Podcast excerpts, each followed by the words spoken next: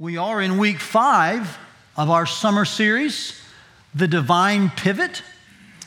And we've been exploring several, what I call irresistible interruptions. Uh, places in Scripture where you see the words, but God, and how they change everything. I was reading this week where Dr. Martyn Lloyd-Jones, a pastor, uh, who was the minister at Westminster Chapel in London, he wrote about these two words. He said, uh, These two words, in a sense, contain the whole of the gospel. Well, I agree with that. It's a beautiful, summarizing way to just understand mentally and emotionally what God does for us. And so we're looking at these different but God passages. What do you say we dive into the one for this week? And I want to do that by serving up an easy poetic riddle for you. I wrote this a couple of weeks ago in light of this message. So it's not meant to stump you. I want you to get the answer, and you will. It's pretty simple. Here's how it goes I am the dreaded leveler of everyone on earth. You're headed to my appointment from the moment of your birth. I can't be bought, am often fought, and should not be sought. Who am I? And your answer is? Death. Exactly. It's, it's not hard to figure out. Today we're going to talk about death for a bit. In fact, barring the return of Christ, death will come to every single one of us physically, with no exceptions.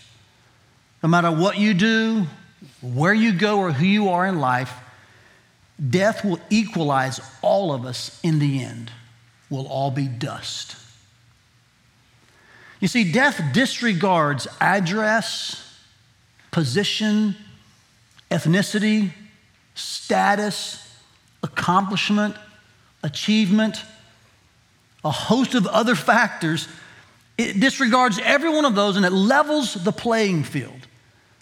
No one here can do anything about this fact that you are, from the moment you're born, marching towards death but God can. In fact, only God can. And this is precisely the point of our take home verse in Psalm 49. So make sure you find that chapter in your Bible, and with one eye on the screen and one eye in your text, can you read this with me? Here's our take home verse from this chapter, our fifth but God irresistible interruption. Psalm 49 15. With me, church, together. But God will ransom my soul from the power of Sheol, for he will receive me.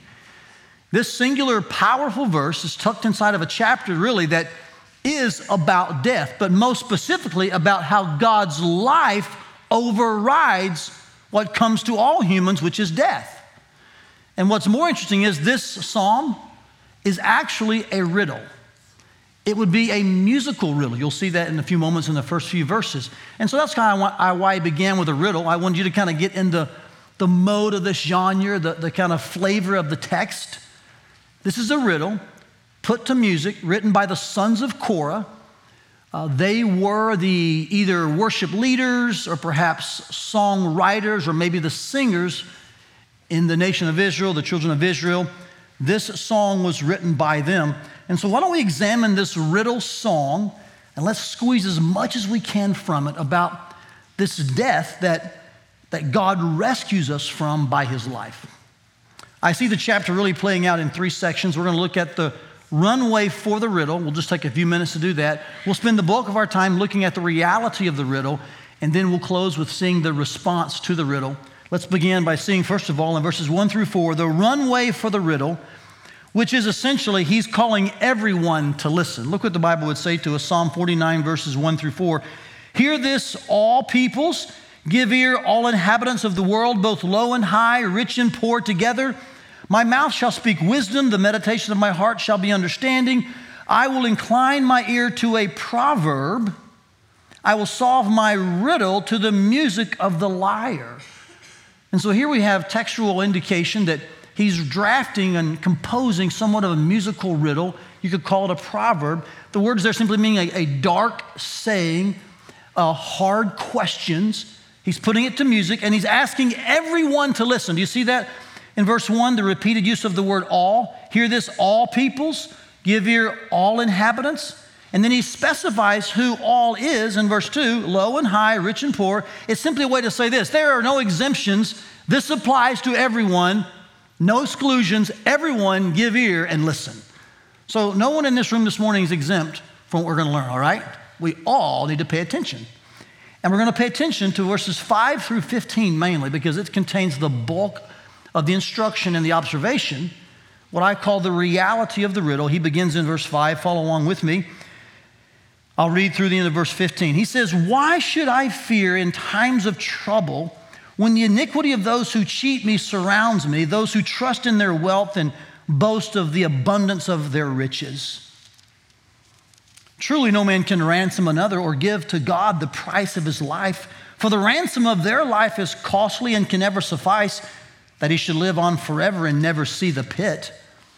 For he sees that even the wise die the fool and the stupid alike must perish and leave their wealth to others. Their graves are their homes forever, their dwelling places to all generations, though they called lands by their own names. Man in his pomp will not remain. He is like the beasts that perish. And this is the path of those who have foolish confidence. Yet after them, people approve of their boasts. Selah. Like sheep, they are appointed for Sheol. Death shall be their shepherd, and the upright shall rule over them in the morning. Their form shall be consumed in Sheol with no place to dwell. Say with me, church, verse 15 together. But God will ransom my soul from the power of Sheol, for he will receive me. These 11 verses really show us the bulk of, the, of this musical riddle and the reality of this riddle, I think, in, in four simple words, would be this that no one but God. We'll extrapolate that, but just kind of keep these four words in mind. No one but God. Remember, the runway for the riddle was this everyone listen. The reality of the riddle is this no one but God. And what's happening here is really he's, he's asking himself a question. And I think what's happening in verse 5 is this he's, he's admitting there are times he has this unfounded and yet frustrating fear that perhaps death plays favorites. That he knows in his heart that's not true. And you can sense that in the ambiance of the text. Verse 7, he gives the answer. But for a moment, he says, You know, there are times I look around and, and I feel like I'm close to evil. You see that in verse 5? The word there's trouble, it means evil, perhaps uh, brought on by others. And it's the kind of trouble and the evil that would lead, lead you possibly to death. He said, I feel like I'm hedging that way, and yet those around me, in their riches and their arrogance and in their accomplishments, they seem like they're not even close to death. So he thinks, why, why do I fear that? I think he knows he shouldn't, but he's admitting to us there are moments that he wonders, like, man, perhaps the one with the most toys actually does win. Maybe there's something to this get all you can before you go kind of theory, right? And I think we would all admit there are times that we, we have had second thoughts or we've had those moments of tempting wonderings where, like, is this really worth it? That's what he's doing here. He's asking this honest question. I know I shouldn't fear, but sometimes I do, and it feels like there are those who can cheat death, like they barter with it, like they negotiate, like maybe they actually can get the upper hand. Now, I want to answer this question first. Why do we sometimes think that? Why are we tempted with this unfounded and frustrating fear that sometimes is silent and private, but we know we have it? Here's the answer, I think, based on the text. Our human natural mind sees external things and we falsely think they can solve eternal issues. And no one here would say that's true, but in moments of of temptation and wondering, we often look on the externals and think, oh, that's what it takes to solve the eternal. But that's a false thought, it's a myth. And this is why the writer here is clear about the reality of the riddle that, that, that, no one wins the battle with death but God. This is why verse 7 begins with the word truly. Do you see that in your text there? It's an emphatic way to say, guys, I know we've been tempted with this thought. You may look around and think that externals can solve the eternal. But the truth is, truly, no man can ransom another or give to God the price of his life. Do you see that in verse 7? So it's clear no one wins the battle with death but God. Now, this section points out to us two realities that I want to just kind of extrapolate for a bit and spend more time talking about. In these 11 verses, two realities surface and emerge. One is a physical reality. We could call it anthropological reality, we could call it the horizontal reality, or even the natural reality. It's just the fact that no one buys their way out of death. That's the natural reality of life. Barring the return of Christ, remember, all of us are on a march towards the day of our death.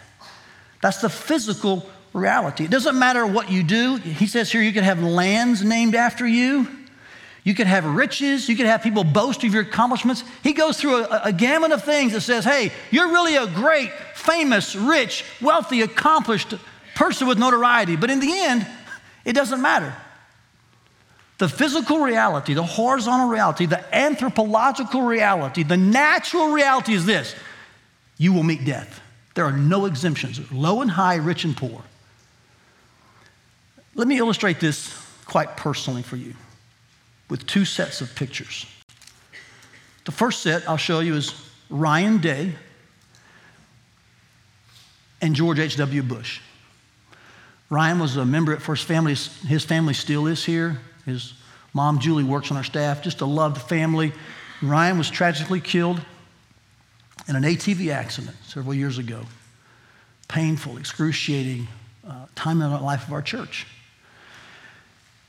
Young, young 20s. George H.W. Bush died at 94. Very famous, powerful, former president. In fact, I would venture to say when I showed you this set of pictures, more of you knew the man on the right than you did Ryan Day, who was a member of our church. Now, that's just natural because some of you are new and you may not have known that, but you know George H.W. Bush 41, don't you? You're thinking, oh, I don't know the guy on the left. In fact, the man on the right, Bush 41's powerful, famous, internationally known, uh, Ryan wouldn't be at that level of knownness at all. But watch this. Today, they're both buried in the same state. They're both in Texas. Their bodies physically reside there. They are in the same place physically. Are you with me? You follow that? Death was not a respecter of persons, regardless of age or influence, notoriety or power. None of that mattered. They both met the end of their ordained days. Maybe even more personal with you. This next set of pictures is my father in law, Kobe Bryant. My father in law, just a few weeks ago, passed away just shy of 93. Kobe Bryant died in January in a tragic helicopter crash. It was about, he was 41. Now, when I think about these two men, I think it's interesting uh, my father in law, Phil, he lived in one town for 90 of those 92 years. Small town of Adrian, Michigan. He worked primarily one job his whole life. He was a shear operator. And most of those years, he would walk to work. It was that close. He didn't travel a bunch. He was a very contented, uh, small town kind of guy. Kobe Bryant probably traveled more in one week of an NBA season in multiple cities and countries than my father in law traveled his whole life. In fact, financially speaking, Kobe Bryant made more money in a couple of games than my father in law made his whole life. And yet today, they're both in the same place physically. One's buried in Michigan, one's buried in California. So when you think about these pictures, the difference in their ages, their power, their status, their notoriety, their incomes, just remember at the end of the day, they all meet at the same place. Solomon would say this to us from a horizontal perspective. He would admit this reality exists. Ecclesiastes 3:20. All go to one place. All are from the dust, and to dust all return. You see, no one buys their way out of death with money, success, fame, power, notoriety, accomplishment. Nobody changes the eternal through the external. No one. And such is the case for everyone here. Everyone. There's also a spiritual reality that's addressed in this section.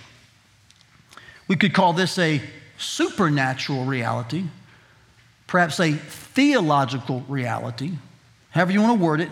It's addressed here as well, and it's really succinctly stated in verse 15, our take home verse for this week, which says that God will ransom my soul from the power of Sheol. And he uses the word but there to indicate in the middle of all of these people who think that perhaps an external can solve the eternal, he says there's really only one way, but God will ransom my soul from the power of Sheol, for he'll receive me. He makes quite an exclusive claim here. There's nothing general about this, there's nothing politically correct, there's nothing that says, well, there's the options. He makes a very exclusive, narrow statement that there's only one way out of the power of death it's God. Now, it makes sense then that after saying that, he would ask for us to pause. Do you see the word Selah next to verse 15 in your Bible? It's a musical term, expression to pause and think. And this is a rightful place for us to pause and think because of the exclusivity of this statement.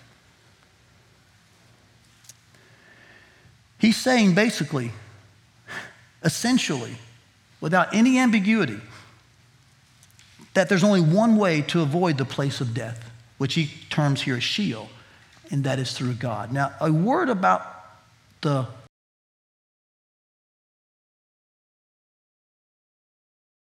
Psalm 30. It's used about 60 to 70 times in the Old Testament. A third of those are in the Psalms. And it's generally thought of as, as the place of the dead in the Old Testament. It would be roughly analogous to Hades of the New Testament. Now, there is mixed opinion about who went to Sheol. I'll just share this with you briefly. Some, and, and both of these are, are God fearing, Bible believing Christians, okay? So don't think that one makes you a heretic. There's just different opinions on this. Some believe that Sheol was the place of all the dead. And there are some verses that could indicate that. Some of the patriarchs are said to, have, or is written about the patriarchs that perhaps they were going to the place of the dead. And so some believe it's where all, all dead Old Testament people went. Others believe it's the place of the unrighteous dead. And there are verses that would lean into that way of thinking, such as this one here in Psalm 49, as well as the story Jesus told of the rich man and Lazarus, which was pre resurrection of Christ, in which he says the rich man lifted up his eyes in Hades or hell, but, the, but uh, Lazarus was in Abraham's bosom. And so I tend to land, I'm about a 70 30 right now, that Sheol was the place of the unrighteous dead. But I will admit to you, there's some good arguments for the other side, and man, those who see it differently will shake hands and have coffee and be friends. Amen? Right, amen. amen, that's right. Because wherever you land on how you see Sheol, it doesn't change the point of the text here, which is this How is one rescued from this place and its power? And the writer here is solving his very own riddle. It's in musical form. We don't know how it went tune wise, right? But he says here clearly God is the only one who provides the way out of death. And so the spiritual reality is greater than the physical reality. Don't miss this, church. The, the supernatural overcomes the natural, the theological overrules the anthropological. That's what he's saying here in this verse. Only the eternal one can solve our eternal issues. Now, I want to pause here and continue to, to have you in this moment of the Selah, this thinking about what he's written. I want us to think even more intensely about what he said here. Because he did not say this, listen, with every ear you've got, especially kids every teenager, elementary person, college, listen very carefully. The writer did not say this. Everyone lives somewhere forever. He did not say that. What the writer said under the inspiration of the Holy Spirit is this everyone meets death, and then God's people live forever somewhere, and the rest actually die somewhere forever. You see, the issue is not between a decent life apart from God and a great life with God. That's not the issue. The contrast is eternal death separated from God or eternal life with God. The true issue is eternal life versus eternal death. And I just want to make sure that we theologically, clearly, biblically, make sure you understand that this is what's being addressed here. That unless God intervenes, you trust in Him and He rescues you from death, you will then eternally die forever. The Bible in the New Testament would teach this, by the way. Romans 6:23 is a place to start, in which Paul records these words. The wages of sin is what? Church, say it with me. Death. And he means there, yes, physical death ultimately, but it also means then spiritual death ultimately. But the free gift of God is eternal what? Life in Jesus Christ our Lord. So it's a myth, it's a cultural myth to say this. Hey, we all live somewhere forever. As if you can just kind of like two options, one's a little better than the other. That's actually incorrect. That's not true. You either live with God forever or you die apart from God forever. And I hope this really rattles you a bit. I hope it causes you, first of all, to examine your own soul and faith, and perhaps it ups your compassion for those who don't know Christ. The stakes are very high, church.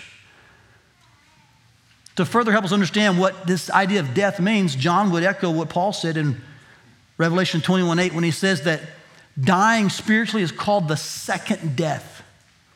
And it's for those who are the cowardly, the faithless, the detestable, the murderers, the sexually immoral, the sorcerers, the idolaters, the liars. They all have their portion in the lake that burns with fire and sulfur, which is the second death. I know this isn't politically correct.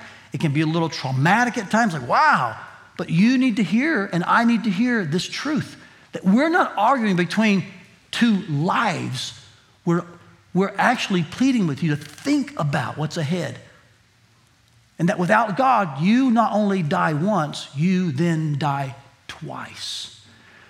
Christ would describe it this way in the New Testament. He would say that without me, you go to the place where the worm never dies and the fire's not quenched. In other words, you are always in the process of continually dying. You're trying to pay for your own sins in a place called hell. But because you're finite and unholy, you can never meet God's wrath against sin. So you're just consistently, eternally, and continually in the process of dying. Remember the rich man and Lazarus? He lifted up his eyes in hell. He remembered, he was conscious, he was aware, and yet he wasn't dead, but he was dead. You see, this is what's at stake it's eternal death or eternal life. And I would urge you pastorally, I would urge you humanly to give great consideration to the truth of the Bible that there is only one who provides a way out of death, and that is God. I think the writer here in this psalm, as he paused to think about this, it caused him to rejoice and to leave that place of questioning, unfounded fear. And so his response to the riddle in verses 16 through 20 is really clear. Don't be afraid of anyone, even your own death or anyone's success. Just don't be afraid. Let's finish the chapter, can we? Here's how verse 16 begins. Here's the writer's response to the reality of the riddle. Be not afraid then when a man becomes rich, when the glory of his house increases. For when he dies, he will carry nothing away. In other words, what you're seeing when you think they're negotiating with death, when you think they've kind of bypassed it, that maybe death plays favorites, don't worry. They carry none of that as a way to pay the price. None of that currency works. His glory will not go down after him, for though while he lives, he counts himself blessed, and though you get praise when you do well for yourself, his soul will go to the generation of his fathers who will never again see light. In other words, the external will never solve the eternal. And he quotes again in verse 20 what he said earlier in verse 12 Man in his pomp, yet without understanding, is like the beasts that perish. And it does no good eternally to rack up a life of achievement and accomplishment and wealth and notoriety and fame and power Because when you die, that's never the currency God's looking for. So the writer here is like, man, if, if only God delivers and nothing that I do or have, that then drives away the fear he mentioned in verse 5. And I won't be afraid. So, right now, if you're a believer, I hope your heart's enlarged with joy. That though sometimes that wonder comes in your head and you have that silent moment of temptation, like, man, maybe it is a matter of who has the most stuff. No, it's not. God is alone the conqueror of death, and He will ransom and keep your life, and He will receive you. That brings us joy and drives out fear. I think the natural question then is this How does God do that?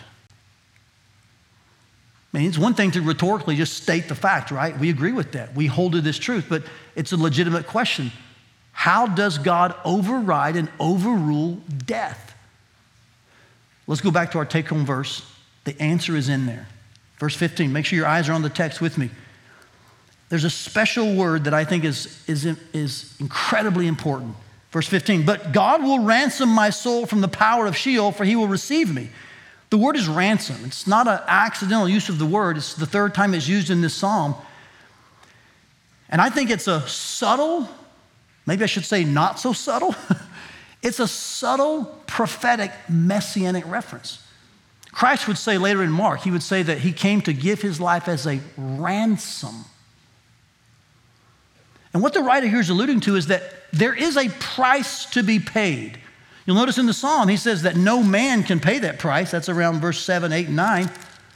But there is a price to be paid that overcomes death. So who has paid the price? And by the use of the word ransom, he alludes to the coming Messiah, to Christ, who gave his life as a ransom and paid the price for all who would believe. Now watch this. Hebrews 2 9 says this that Christ tasted death for every man. So when Jesus Christ, the Messiah, came and lived the perfect life and then died in your place, he tasted the death you should have died. And you should die. The eternal death, that one that's separated from God, that one that's because of your sin. Jesus Christ bore all of the sin in his body on the tree. He tasted death for all who would believe. This is what Jesus Christ has done. He was sent by God for this express purpose. And so, because Christ has tasted death, and paid the ransom, God now says, for all who believe, they'll be raised like Christ and they won't die the second death. They will live eternally. In fact, in 1 Corinthians 15 20, Paul refers to Christ and his resurrection as the first fruits of all who would believe. So, because Christ rose, you will rise. See what's happening here? God found in Christ's death every bit of the payment to satisfy his wrath against sin. And so he raised his son from the dead.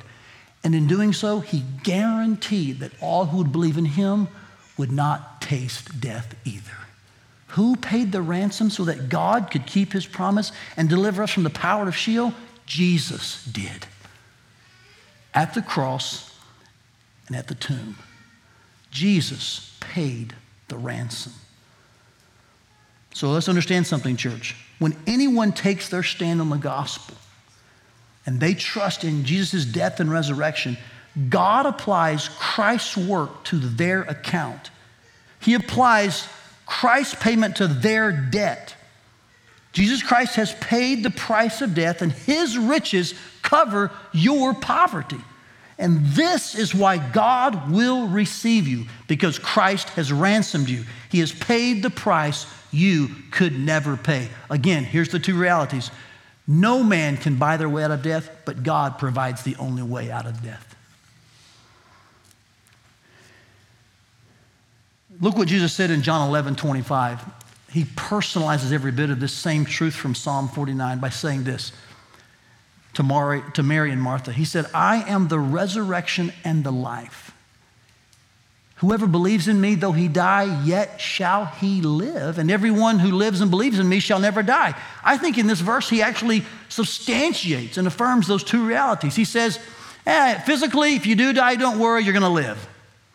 But in the last part of this, these two verses, he says, And everyone who lives and believes in me shall never die. So spiritually, you're never going to die. It's an amazing uh, uh, couplet of truths that are hard to grasp, but they're only possible because of God and Christ. And by the way, when we see what Christ said here in John 11 and we look back at Psalm 49, we see that this take home verse and this musical riddle, man, it is completely gospel tethered. And sometimes we have this false notion that the gospel is mainly a New Testament thing. But I would say to you, man, the gospel is just is, is the thread that runs through the Old Testament. And here we have this beautiful messianic reference that Christ will come and pay the ransom so God will deliver us from death. So, our chapter today, our take home verse, man, it's gospel centered, gospel hinged, gospel tethered. No doubt, God's interruption of death swings on Christ embracing his own death. In the simplest of words, church, hear this because he died, you don't have to.